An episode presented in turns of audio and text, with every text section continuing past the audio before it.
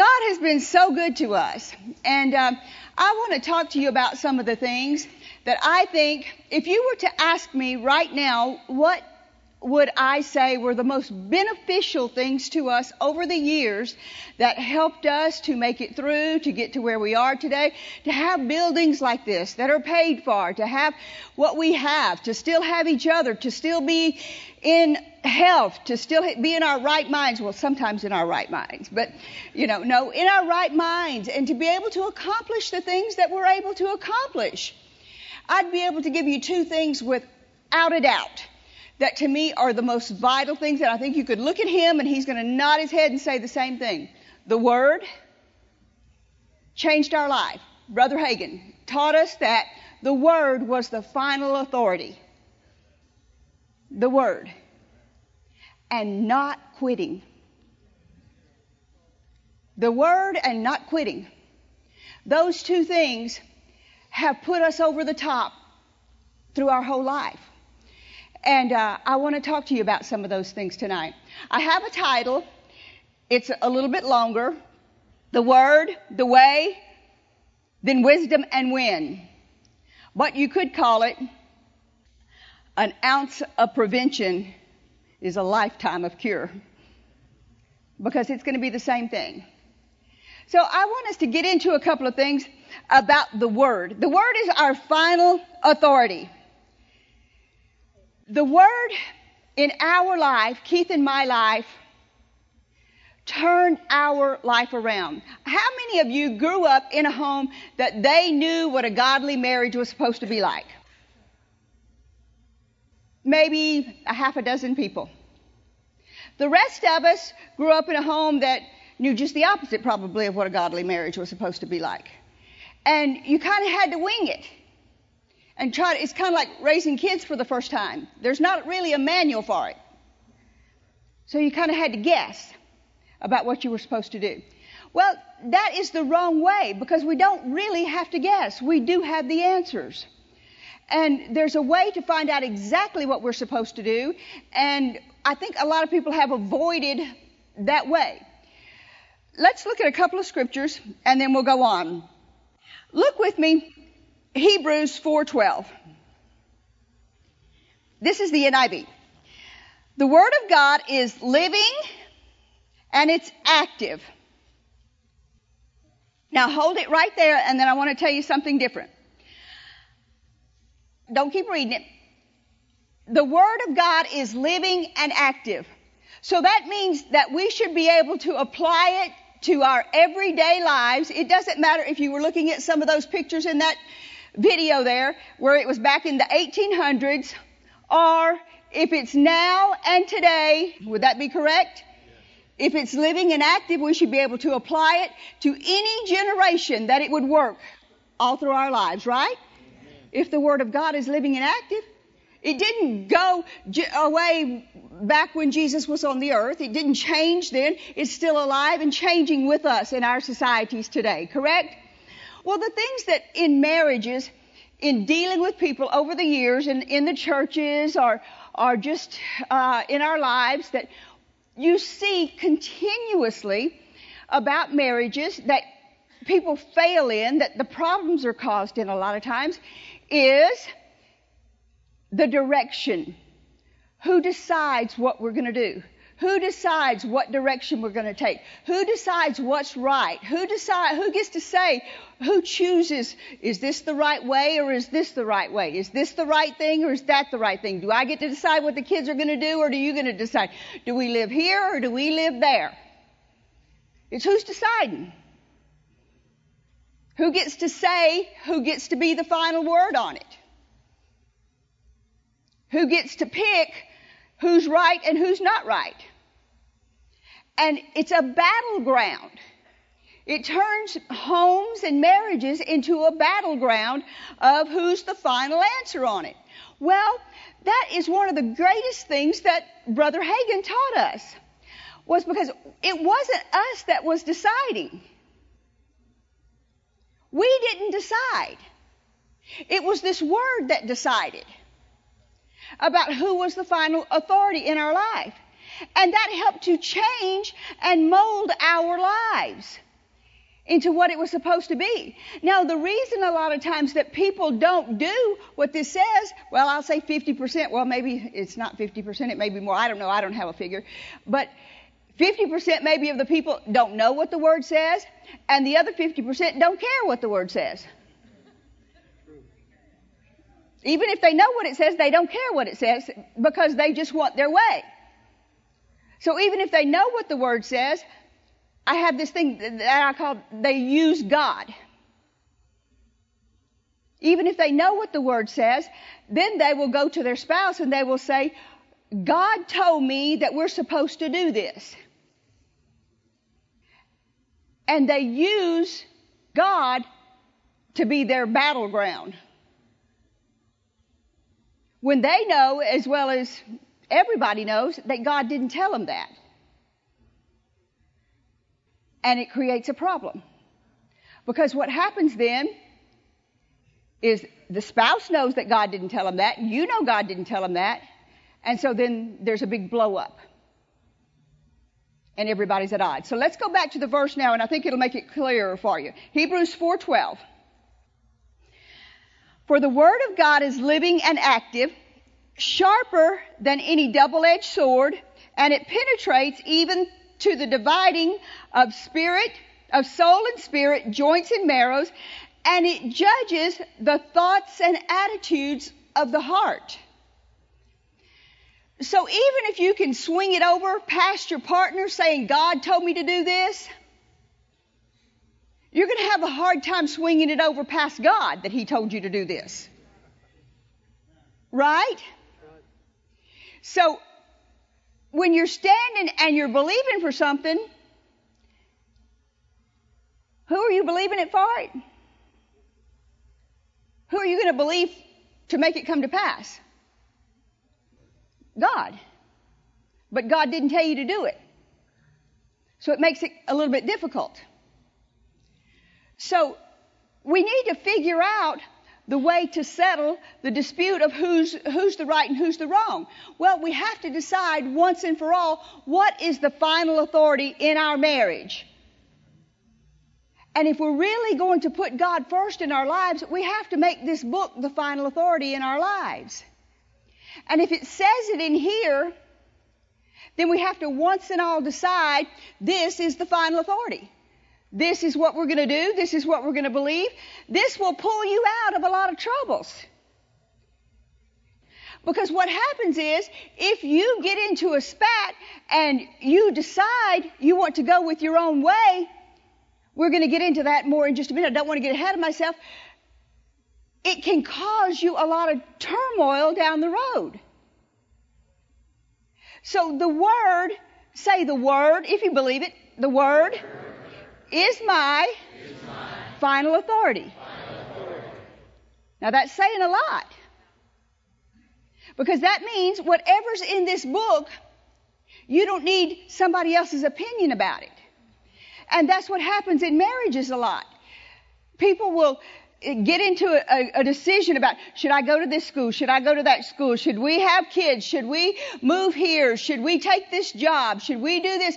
And they don't want to find out what God says about it. They want to ask everybody else something about it. They don't want to go and get in their prayer closet and pray about it.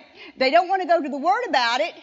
So they just throw it around to everybody around and they don't have God's answer on it.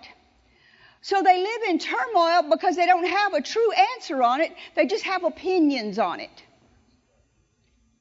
And that can destroy a marriage because the only thing that makes you succeed is God's way. The only thing that makes you go over is His way. So, say you're, how many of you in here has ever taken vitamins? Uh huh. So you'll know what I'm going to talk about. Is it possible that you could have too much um, vitamin B in your body? So if you have too much vitamin B in your body and you have no potassium in your body, you should most likely take a lot more vitamin B and not eat any bananas, right? Right? That's, that's probably what you should do. Or if you don't have any vitamin C and you have, what's another vitamin? D, A, Q, whatever. Well, what you want to do is if you're lacking in that vitamin, you either eat the foods or take the supplements to do what? To build it up. Because you're depleted in that area. You don't have anything in that area. You're depleted in that area. Well, the body of Christ as a whole is depleted in the marriage area. It doesn't know anything about marriages and how to make them successful. Elsewise, you wouldn't hear that the marriage divorce rate is at 80%. We're, we're depleted in the marriage vitamin area. So why do we get our Bibles out and read about prosperity all the time? Why do we get our Bibles out and read about healing all the time? When you know what? You know the number one cause of probably healings and, and sickness in the body is strife. Why probably 80% of the body of Christ is sick is because you've been going, yeah, yeah, yeah, yeah, yeah, yeah, yeah, with each other all day long. When you probably need to get out of the healing scriptures and get in the marriage scriptures. Because you're depleted in the marriage scriptures. And you know why your finances are in the pits? Because First Peter says that your prayers are hindered if you're not getting along with your spouse. And if you're bickering and you have evil railings or fighting one with another. So you're trying to fix all your money problems by quoting all these money scriptures and you're taking all this vitamin B when you're already loaded up on vitamin B. You're overdosing on vitamin B. and your potassium level is about to shut your kidneys down because you have none. But you just continue to take that vitamin B. And you wonder why that your money's not fixed and you wonder why you're not well, and you wonder why you've got so much strife with your kids, because you're so depleted in the marriage scriptures, and you refuse to do what the Word says about marriage. So we got to get back to finding out what this says about marriage, and when we fix this area, then it will be a domino effect and it'll fix our, our healings and it'll fix our finances and it'll fix our jobs and it'll fix our kids and it'll fix, it'll go right on down the line. And that's why we have marriage meeting. People don't understand it. They want us to have a prosperity seminar. But if your marriage isn't right, the prosperity seminar is going to do you no good. Because strife will eat up your finances. And strife will eat up your body. It'll be a cancer inside of your body. Because you know, you can feel real good and have a fight with your spouse, and it'll feel like somebody shot you in the belly and just drain you. And that's not what we need. We got to get built up to where if everybody around us has a cold, our vitamin C is so built up, achoo, achoo, no big deal. I'm so overdosing on vitamin C, it ain't no big deal. Sneeze on me again.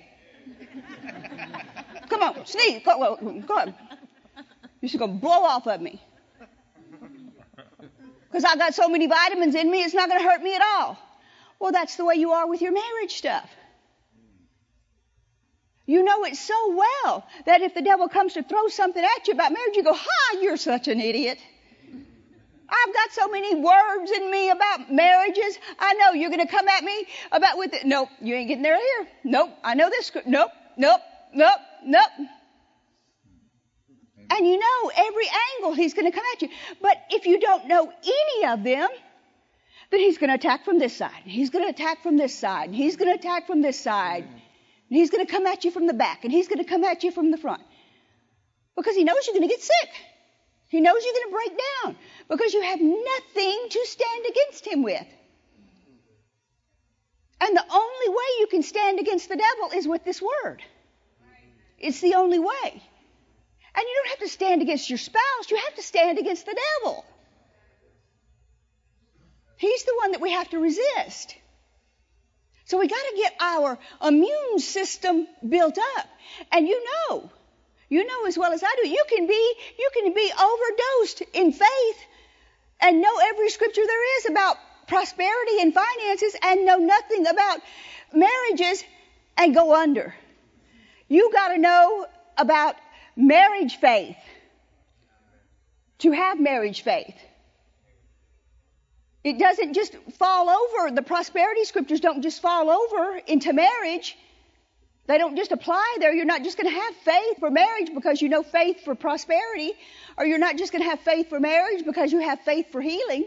Doesn't work that way. You have to know about this. So the first one is the Word. We have to know the Word. It has to be our vitamin. It has to build us up. We have to overdose on it. We have to get built up on it. Some people need to take extra in areas. How many of you have ever done that? You know everybody around you's getting a cold. You take some extra C? Uh huh. Yeah. Don't be ashamed of it. It's not a bad thing. You don't want that cold. So if you know a lot of things that are coming up and you're going to have to be doing a lot of stuff and there's going to be a lot of extra stuff going on and, and you're going to be having a lot of in-laws around and, and, um, a lot of family around, might be a good thing to get this book out and read a few more marriage scriptures. Because you're going to be tested. Do you understand what I'm saying? You go into that family reunion, you might better read some extra get some extra word in you because it builds you up a little bit. Okay? Let's read this verse. Romans 12, verse 2 in the NIV. It says, Do not conform any longer to the pattern of this world, but be transformed by the renewing of your mind. Then you'll be able to test and approve what God's will is. His good and pleasing and perfect will is about marriage. The Message Bible says it this way, and you'll really like it, I think. Don't become so well adjusted to your culture that you fit into it without even thinking. Instead, fix your attention on God and you'll be changed from the inside out. Readily recognize what he wants from you and quickly respond to it. Unlike the culture around you, always dragging you down to its level of immaturity. God brings the best out of you and develops well formed maturity in you we don't automatically, in our marriages, in our homes, conform to the way this society does it. We've got to find out from God the way He wants us to do it. We can't just fit in with the world's idea of the way a marriage should be. We've got to find out what God wants this marriage to be, and what He wants this marriage to be, and what He wants this marriage to be. You know, God is a very unique God. I can look through this room and I don't see, let's see, there's Dave and Kim, um, and I can look down the aisle and I don't see anybody that's just exactly alike. Do y'all look around? See if you see anybody that looks just exactly like. Some people are prettier than other people. Some people are well, we won't say. Some people have hair, some people don't. Some people need to eat a little more, some people need to eat a little less. Some people need to comb their hair. You know what I'm saying. But God, God does not run out of ideas. He's not short on ideas. Creative ideas. And he's not going to tell you that he wants your marriage just to be exactly like somebody else's marriage. You are two individual people. And he created you that way. So why would he tell us as the body of Christ that we are supposed to build our lives the way the world builds its lives? Why wouldn't we go to the Lord and say, Lord, what is our marriage supposed to be like? He's got some good ideas. But we got to find out from him what our marriage is supposed to be like. We are unique. We are a peculiar people. Edward's really peculiar. Yeah, no, no, just kidding. But you understand what I'm saying? We we can't. He can't. Him and Jade can't just. You can give people advice about their marriage, but you can't tell them everything that they're supposed to do in their marriage. Because I doubt seriously that there's any two marriages that are, they don't work the exact same hours, they don't work the exact same jobs, they don't do the exact same things, they don't have 2.1 and a half kids that are the exact same age.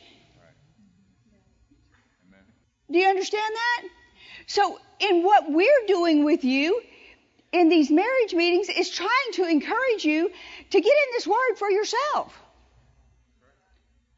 Find out from God for yourself what your marriage is supposed to be like. If you go to another person and ask them their opinion about your marriage, whether it's even your mother and daddy, how many people in here is your marriage just like your mother and daddy? Come on, stand up. How many of you in here want your marriage to be just like your mother and daddy's? That's what I thought. So then why are you talking to them about it? You shouldn't be. Because your marriage is not going to be just like their marriage. It shouldn't be just like their marriage. Your marriage should be the way God created you and your spouse's marriage to be. And the only way that you can find that out is by going to Him. We are a unique people. We have the greatest, greatest privileges on the earth, like us starting the churches. We can't model our churches after another church. Because we are a unique church. God doesn't need another church that just is exactly like that church. He needs us to be who He created us to be. He doesn't need somebody to be exactly the same as somebody else. He needs us to be who He created us to be. And if we'll do what He tells us to do, we all have our unique talents, we all have our unique gifts, and you're going to be able to fulfill a niche in the body that nobody else can fulfill. But the only way that you can do that is by you seeking Him for yourself, you seeking His Word for yourself. Does that make sense to you? Think about this. Money. Does God tell you how to get money in the Bible. What does he say? Give, and it shall be given unto you. Right? Okay, what about salvation? Huh? Confess. Jesus is your Lord, and you shall be saved. These are pretty straightforward instructions, right? Are they hard? Okay, what about wisdom? Ask for it. Ask for it. And he'll give it to you. So what about marriage? Do you think he did it differently for marriage than he did it for 99% of the other things? No. What did he say? What did he say about marriage? You don't know. You see? You are deficient in that area. You don't know. People are mumbling things, but they don't know. I didn't hear one person say what he said. Marriage. Husbands. Huh. And wives, see that you Respect your husbands. He told us what to do. Now, when you want money, what do you do? You sow. When you want wisdom, what do you do? When you want to get saved, what do you do? When you want to get good marriage, what do you do? Hmm. Is it hard? Then why does everybody rebel against doing what this says? They do it in every other area, but they don't want to do it in that area. Why is it that husbands don't want to love their wives? God knew. That was the area that he had to tell them, husbands, love your wife. Husbands, love your wives. Husbands, love your wives. Wives, respect your husbands. Don't be correcting them in front of everybody. Don't be telling them what to do. Respect them. So, is there any need when you go to a prosperity seminar? What do you expect to hear? Do you reckon at a prosperity seminar you're ever going to hear, so give and it shall be given unto you? Good measure, pressed down. Do you reckon you're ever going to hear that? As part of the instructions of how to get? That if you don't give, you're not going to get. And the same thing, every church in the land about salvation. How many of you have heard it over before? That if you confess Jesus as your Lord, you've heard it more than once. You shall be. So, you're not offended about that. Some people hear that every Sunday. You're not offended about that. And you hear it every week sometimes. And if you lack wisdom, you do what? You ask. So why do people get so offended about that verse? And so put out about that verse and don't want to hear it? Because it messes with their flesh. It messes with this nasty old flesh because it doesn't always get its way. And when that wife is not respecting, that husband doesn't want to love. And when that husband doesn't love, that wife doesn't want to respect. And we have a standoff. and what you got to find out is who's the more spiritual one. Who's going to give in first? Because there's no need in going to 5,000 counselors and spending your money. There's no need in fasting. There's no need in praying. It's like uh, by Jesus' stripes you were healed. Okay? Do you have to search the word over? Do you have to beg God for your healing? Do you have to do anything to receive your healing? Huh? It's already done, right? So, what do we have to do for our marriages? Open book test. What do we have to do for our marriages? Love your wife. What do you have to do? Respect your husband. Even when your flesh doesn't want to. I mean, we could just close our Bibles and go home now because that's the answer. if we just didn't have this flesh. But when you wake up in the morning and you just want your way and they're unyielding,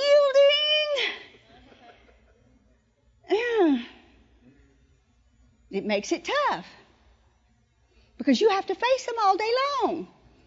And you've been dealing with it for 10 years and they ain't changed. It gets tiring. But it doesn't change the word. And it doesn't change, just like if you don't give, you can confess all day long. I got money coming. Money's coming. Money's coming. Money's coming. I got money coming. And you ain't sold a dime. You ain't got no money coming. Ain't gonna happen. And you can confess, my marriage is getting gooder, my marriage is getting better, my marriage is getting better. He's a scuzz bucket. Under your breath when you walk out of the room? Or you correct him in front of somebody? Or you do something stupid? Your marriage ain't getting better. It doesn't work that way. We have to do what this book says, and we have to make it our final authority. And if it says to do something, if we do it, is God a God of His Word? Yes. If He says if we do it, He's going to make it okay, then it's going to be good when we do what He says do. But we can't do it one time and for the rest of the year we do what we want to do. Doesn't work that way. Just like you can't give one time and try it and then say tithing doesn't work. Doesn't work that way. And that's what people have done with the scriptures on marriage. They've tried it one time and said he didn't change. Just like people tried tithing and said didn't work. Doesn't work that way. You know it didn't work with your giving either.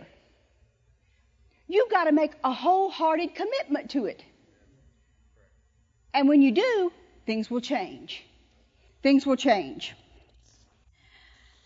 So now we've got the Word. You're understanding that the only way that things are going to change is with the Word, right? So now we get into His way. All right? That's point number two. Psalms 1832 in the King James. It says, It is God that girds me with strength, and it is God that makes my way perfect.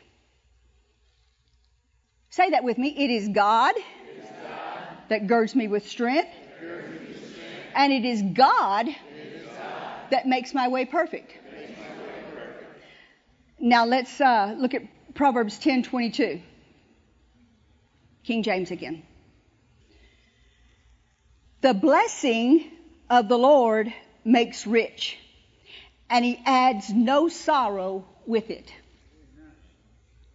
Say that with me. The blessing of the Lord makes rich, and he adds no sorrow with it.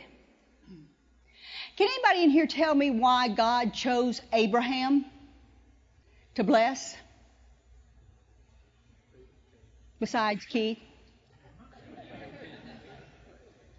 Oh, somebody said it. Somebody said it. Because, I'll read you the verse, Genesis 18, 19. Somebody said it. Somebody knows their Bible. For I know him, that he will command his children and his household after him, that they will keep the way of the Lord to do justice and judgment, that the Lord may bring Abraham upon Abraham that which he has spoken. The reason that the Lord could bless Abraham is because he knew he was going to continue to obey him. And he knew not only he was going to obey him, but his children after him were going to obey him. Goes back to what we were saying a few minutes ago at the very beginning. People are wanting, they're screaming for, desiring, hoping for the blessings of the Lord in their life and they do not understand. I've been going to church. I've been tithing. Why are I not getting your blessings, Lord? Why are things still the same way after all this time? Because God wants a people that will do what He says do, that will do it His way. He said he would command his children to do it the Lord's way. He wants people that will follow after him and do it his way. Let me give you an example of that. Say we're here in the church, and say the Lord deals with me, Phyllis, I want you to go, and I want you to go this way. And I want you to say, go and start another church, and I want you to take a path and go that way to do it. I'm praying and the Lord directs me. That's what I want you to do. And I come out of my prayer time and I think about it. And I look over here and I think,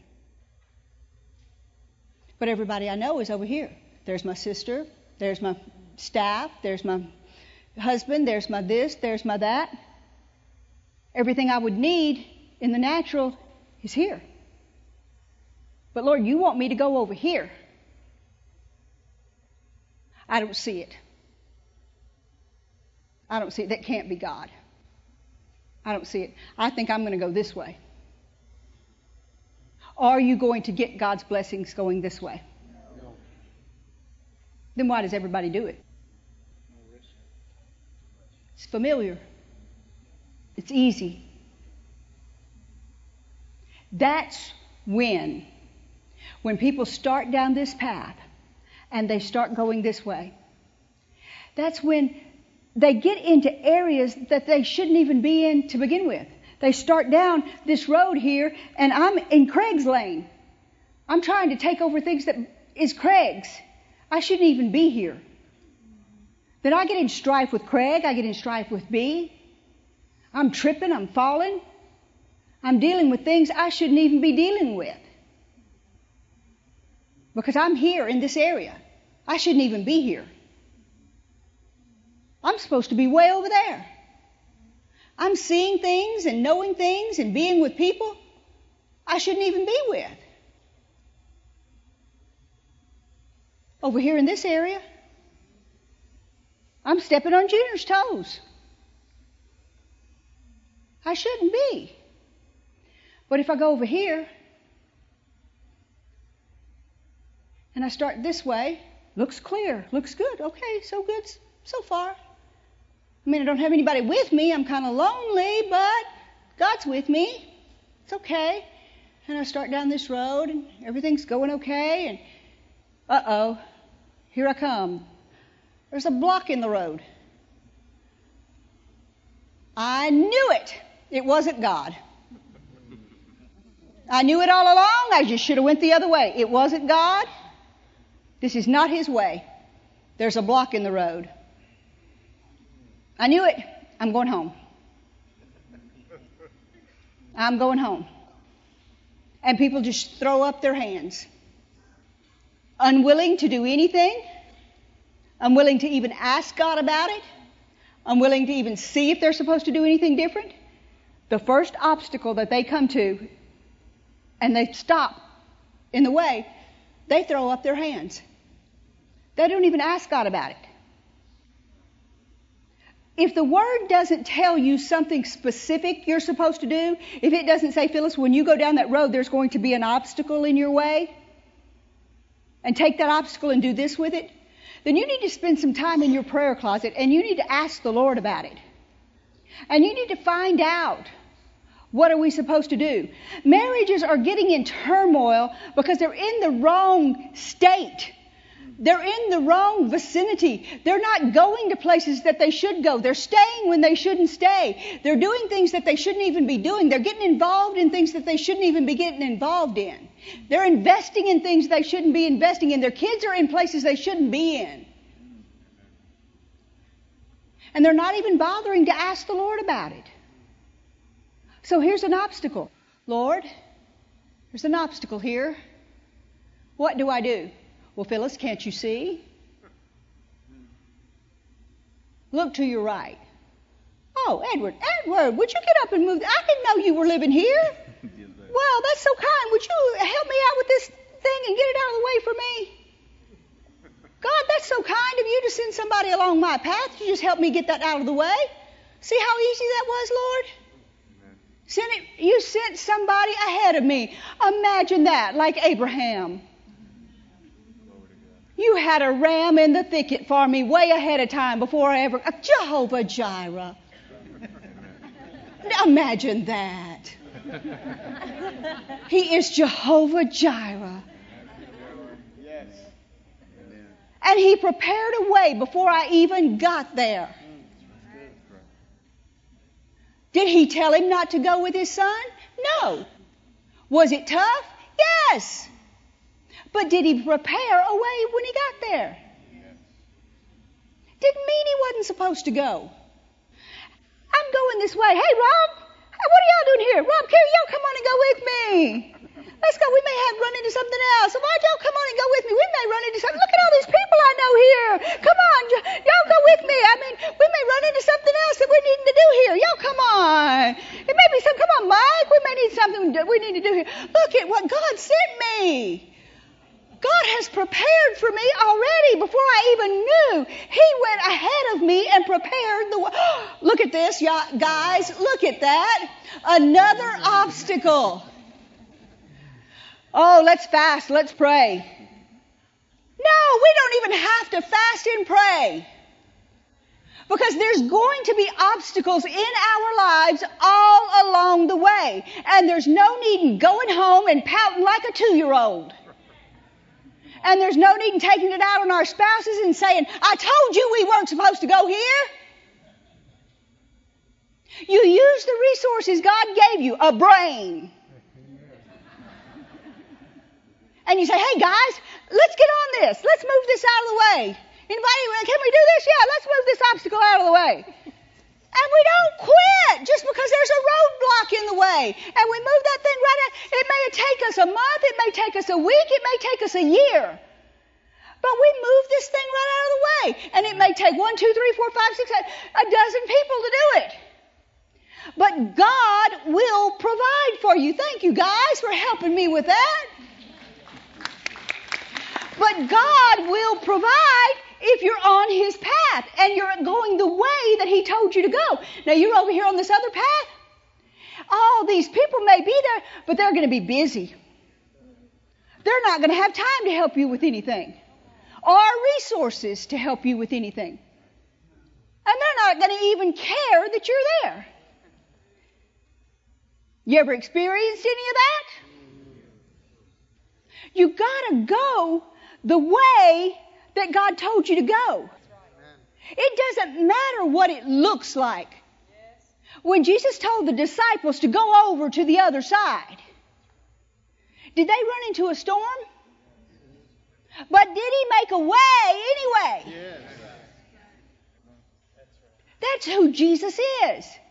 It doesn't matter what the path looks like.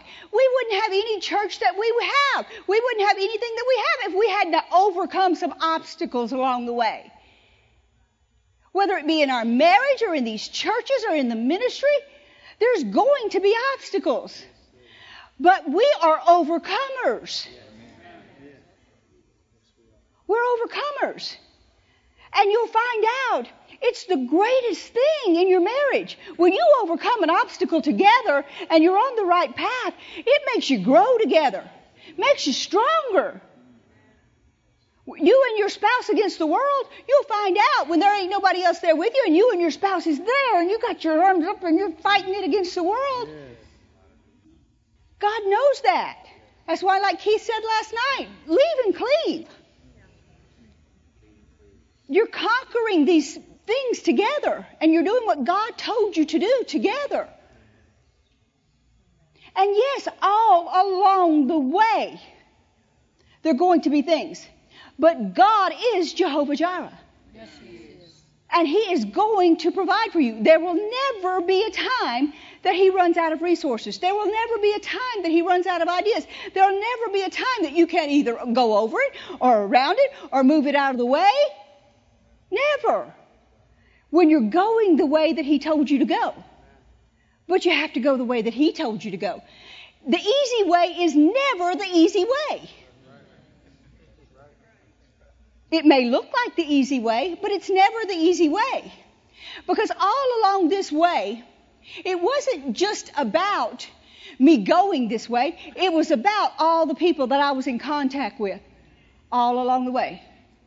It was all the people that was fellowshipping with me and we were ministering to along the way and we were in contact with along the way. And that's the people God wanted to get to.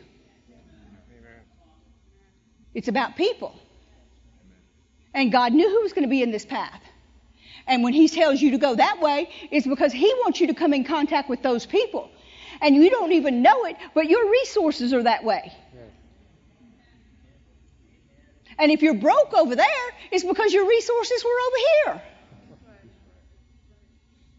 And sometimes it doesn't make sense to our minds, but you know what? Our minds are not smarter than God. That's why we have to go with our hearts. We have to go with what He gives us on the inside. That's the reason why I said that at the very beginning about don't use God and say, God said do this. Because you're putting yourself in a mess. Because if He didn't say do it, you're getting off in a territory you shouldn't be in. You're opening yourself up to the devil to an area that you should, a place you shouldn't be in. Because when God actually does say something, then He's accountable to provide for you along that way. And He does. He'll never let you down, but you got to do it His way when He says do it. Let me read you this next verse and we'll go on. We're going to go now to the wisdom part. I don't want to go all night. The, I, I, I speak shorter than Keith, right? the wisdom of God. Wisdom to trust God. You don't understand why you got to go through the obstacles. You don't understand why you got to go through this path when this one looks perfectly clear. And this one looks like you're going to come across some obstacles. Wisdom to trust God. Jeremiah 29:11 in the NIV. It says, "For I know the plans I have for you," declares the Lord. Plans to prosper you and not to harm you. Plans to give you hope and a future. Then you will call on me and come and pray to me and I will listen to you. You will seek me and find me when you seek me with all your heart. I will be found by you, declares the Lord, and I will bring you back from captivity, and I will gather you from all the nations and places where I had banished you, declares the Lord, and I will bring you back to the place from where I carried you into exile. Now listen to the message Bible on this. It says, I know what I am doing. You believe God knows what He's doing? I have it all planned out. Plans to take care of you. Say, God has plans to take care of me. Not to abandon you. Plans to give you a future of hope for you. When you call on me, when you come and pray to me, I will listen. When you come looking for me, you will find me. Yes, when you get serious about finding me and want it more than anything else, I'll make sure you won't be disappointed. That's God's decree. And that's what we've been lacking is the seriousness of finding out what God wants more than any other person in the world. We got to get serious about finding out what God wants. Doesn't matter what your mama wants, or your daddy wants, or your brother wants, or your cousin wants, or, or even your neighbor wants, or your spouse wants. Come on. Keith told me a long time ago, Phil, I love you, but I'm going to do what God wants. And that has been the saving grace of our marriage because we were both doing what God wanted. It's been the thing that has held us up year after year after year is knowing that we both wanted to do what God wanted.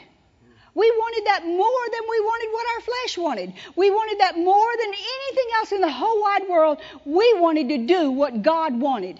And that will put you over the hard times. It'll put you over the fights. It'll put you over the broke. It'll put you over the bad. It'll put you over the blocks. It'll put you over everything that you've got. Wanting what God wants. But you gotta want it. You gotta want it more than you want your flesh's way.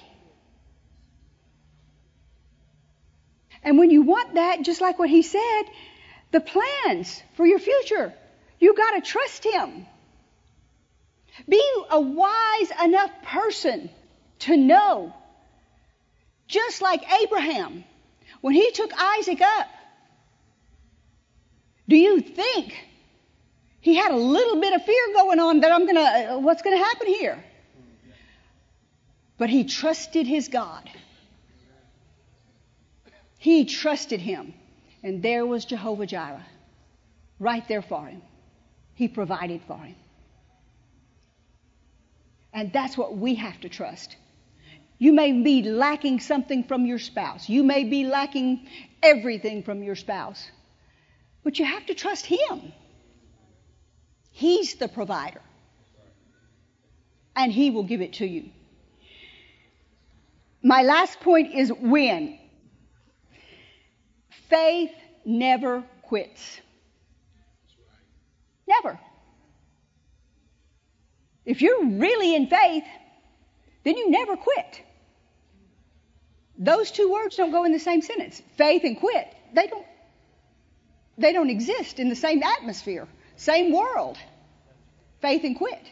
If you're in faith, you're going through whatever it takes. You never quit looking for the other way. No matter how long that block would have been there. I mean, there's been things that, that we've had to deal with. And I've had to wake up every morning and pray, okay, Lord, I know there's a way around this. You've got to show me. And I may pray on it for a year. And then finally, the Lord will say, Get up, go do this. And sure enough, here it goes, just as smooth as can be. But now, if you try to do it in your own strength and you try to do it your way, look out. There's going to be troubles. You're going to be in the wrong place. You're going to be causing yourself problems. You got to hear from the Lord. You got to do it His way. You can't be impatient. You got to find out what He says do. And it may not always look pretty and it may not always be fun, but His way is always good. 1 Corinthians 2, verse 5, King James. It says that your faith should not stand in the wisdom of men, but in the power of God. It ain't going to make sense to most people, but it will to God. The Message Bible says, keep your eyes open Hold tight to your convictions. Give it all you got and be resolute. And love without stopping. Don't quit. No matter what happens, don't quit. Don't give up. Don't throw in the towel. Doesn't matter if you get past that wall and there's another wall right behind it. And you get past that wall and there's another wall right behind it. We're not quitters. It's not who we are. I'm not Phyllis Quitmore. not my name.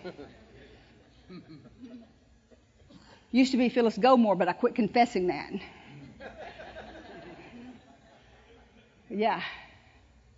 It's Phyllis Staymore. but we don't quit. Do you remember the story? I think probably everybody does when Jesus came in, Keith was talking about it a couple of Friday nights ago, and he went in to the woman and he was talking to her, and uh, he was asking about water. Let me just read it to you so I don't get it confused. We'll read it. John 4:16.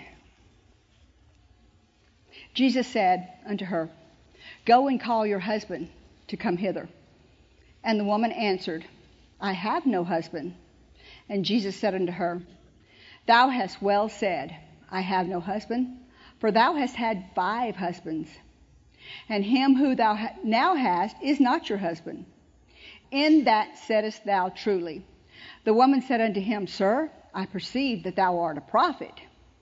Our fathers worshipped in this mountain, and you say that in Jerusalem is the place where men ought to worship. Jesus said unto her, Woman, you sinner, you've had husbands, and now you're living with someone, and you're just going to die and go to hell.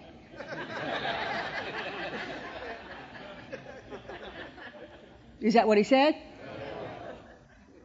Well, now, don't you think this is Jesus? And don't you think if he'd have wanted to correct this woman, about having been married a couple of times or about living with somebody, this would have been a grand opportunity to do it? Or if he'd have wanted to condemn her about it at all, don't you think this would have been a grand place to do it? He didn't. So why do Christians take it upon themselves? Christians, Christ like people, take it upon themselves to condemn people about it. If Jesus doesn't. we're going to be more like him, right? So he just ignored it.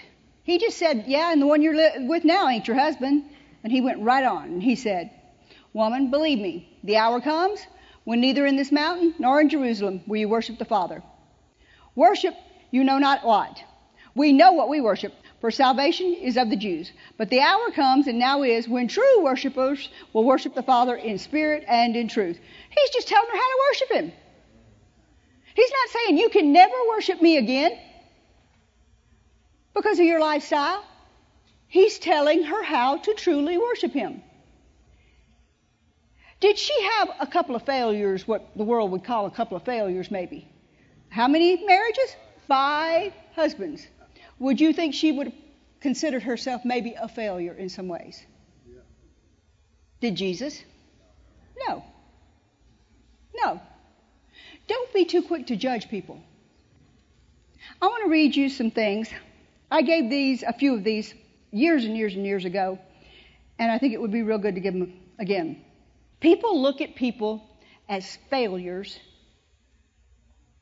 when they shouldn't. How many of you know Thomas Edison? Ever heard of him? Anybody ever heard of him? Well, teachers said he was too stupid to learn anything. And he was fired from his first two jobs for being non productive. Said it took him over a thousand tries to invent the light bulb. Would people have considered him a failure? I think so. Albert Einstein didn't speak until he was four years old and didn't read till he was seven.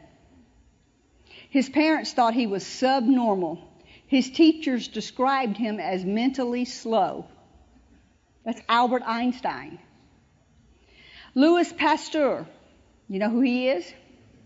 The microbiologist and chemist who invented pasteurization of milk and wine and vaccines such as anthrax and chickenpox and cholera and rabies. He was told he was only a mediocre pupil and he graduated 15th out of 22 in his class. Henry Ford went broke five times before he succeeded. Babe Ruth, does anybody know who that is? Struck out 1,330 times in his career. He hit 714 home runs, about which he said, Every strike brings me closer to my next home run. Walt Disney, anybody ever heard of him? Was fired by a newspaper editor because he lacked imagination and had no good ideas. He went bankrupt several times before he built Disneyland. In fact, the proposed park was rejected by the city of Anaheim on the grounds that it would only attract riffraff. Did he quit? Was he a failure? Charles Schulz. Anybody know who that is? Dave's favorite character inventor. Peanuts, Charlie Brown. Had every cartoon, every cartoon he submitted rejected. And oh, even Walt Disney wouldn't hire him.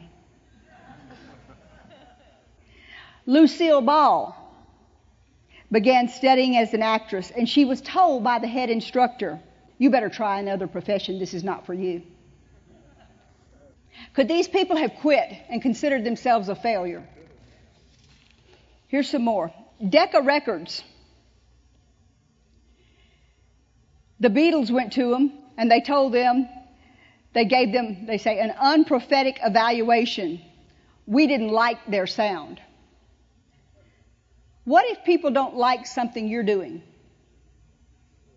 Who are they to judge? That's what we were talking about earlier. God should be giving us ideas that no one has ever heard of before. So they don't like your sound. You should be getting a new sound from God. And it says that Decca Records rejected the Beatles, and then right after them, Columbia Records rejected them. Then, in 1954, the Grand Ole Opry fired Elvis Presley after one performance and told him, You ain't going nowhere, son. You ought to go back to driving a truck. 27 publishers rejected Dr. Seuss. Now his books have sold over 600 million copies. Have you been rejected 27 times? Maybe somebody in here's been out on some dates and they've been rejected a few times. Don't give up. It's not time to give up. Oprah Winfrey was publicly fired from her first television job as an anchor in Baltimore for getting too emotionally involved in her stories. Steven Spielberg was rejected by the School of Cinematic Arts multiple times. He went on to create many movies and won many awards. His 27 movies have grossed him more than $9 billion. Harrison Ford, his first small movie role, an executive took him in the back and told him he'd never succeed in the movie business to find something else. He's still in the movies. Colonel Harlan David Sanders. Anybody ever heard of him? Went from one end of the United States to the other looking for anyone to invest in his idea. He just continued to sell chicken on the side of the road till he found someone. J.K. Rowlings was a single mom living on welfare when she began writing the first Harry Potter novel. Now she is the first billionaire author. Now, I know you'll know this person, and I'm done, guys. Michael Jordan. Anybody ever heard of him? Most people would not believe that as good a basketball player he was, he was actually cut from his high school basketball team for not being good enough. Now, the reason that I'm reading you these is the very reason that I told you earlier. Humans, as a rule, are too caring about the next person's opinion instead of God's opinion. They seek too many people's opinions instead of God's opinion. Once you hear from God and you know that you've heard from God, you've got to step out on the water and do what God told you to do. You don't need to be obstinate. You don't need to be, you should have people that are over you that can help you know if it's God or not. But just to be going to every person that you meet and asking what you think, they didn't hear from God. They may think you are an idiot. But it's because they didn't hear from God. But that path is the only path that's going to bring joy and victory to your family. Every inventor that's ever really invented anything, people thought they were crazy. What about Noah when he built the ark? You think anybody thought he was crazy? I think a lot of people did. We need to spend more time with this book and with our Father.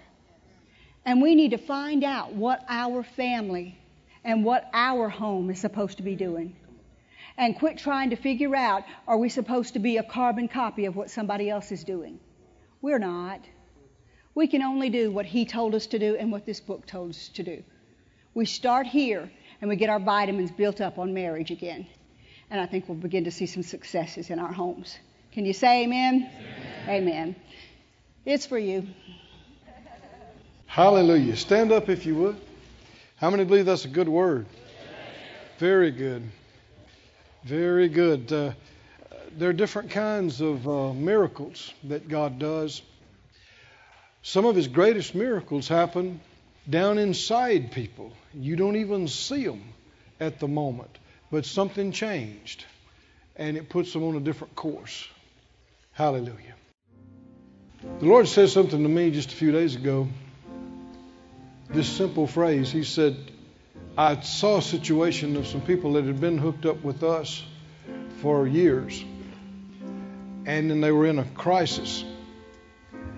And I saw how God gave them the answer. And the Lord said, If you'll stay hooked with what I join you to, you'll get what you need. And that's talking about the path that He has for our life. It shines brighter and brighter, which is why the enemy tries so hard to get you unhooked from your spouse, unhooked from your family, unhooked from your church, unhooked from your spiritual supply. Because if you stay hooked, you're going to get what you need. God's going to see to it. Hallelujah. But you got to stay hooked. Even a message. You might have you might hear a message and for the first 50 minutes of it you're thinking, yeah, I know that. Yeah, I know that. Yeah, I know that. And then a phrase. But if you had checked out 20 minutes ago, come on, you see what I'm talking about? People become a part of a church that God joined them to, or part of a ministry, and and then if they don't see everything happen immediately, sometimes their flesh, your flesh, your flesh, impatient, impulsive, wants to jump out, try something else, try something else. But if you'd have just stayed, stayed hooked, stay hooked to what God joined you to, and you will get everything you need. He'll see to it. How many can call God faithful? Faithful. Faithful. Hallelujah. This ministry has been brought to you today free of charge by the partners of More Life Ministries and Faith Life Church. If you would like to help send this word to others at no charge, you can become a word sender today. For more information, visit our website at morelife.org.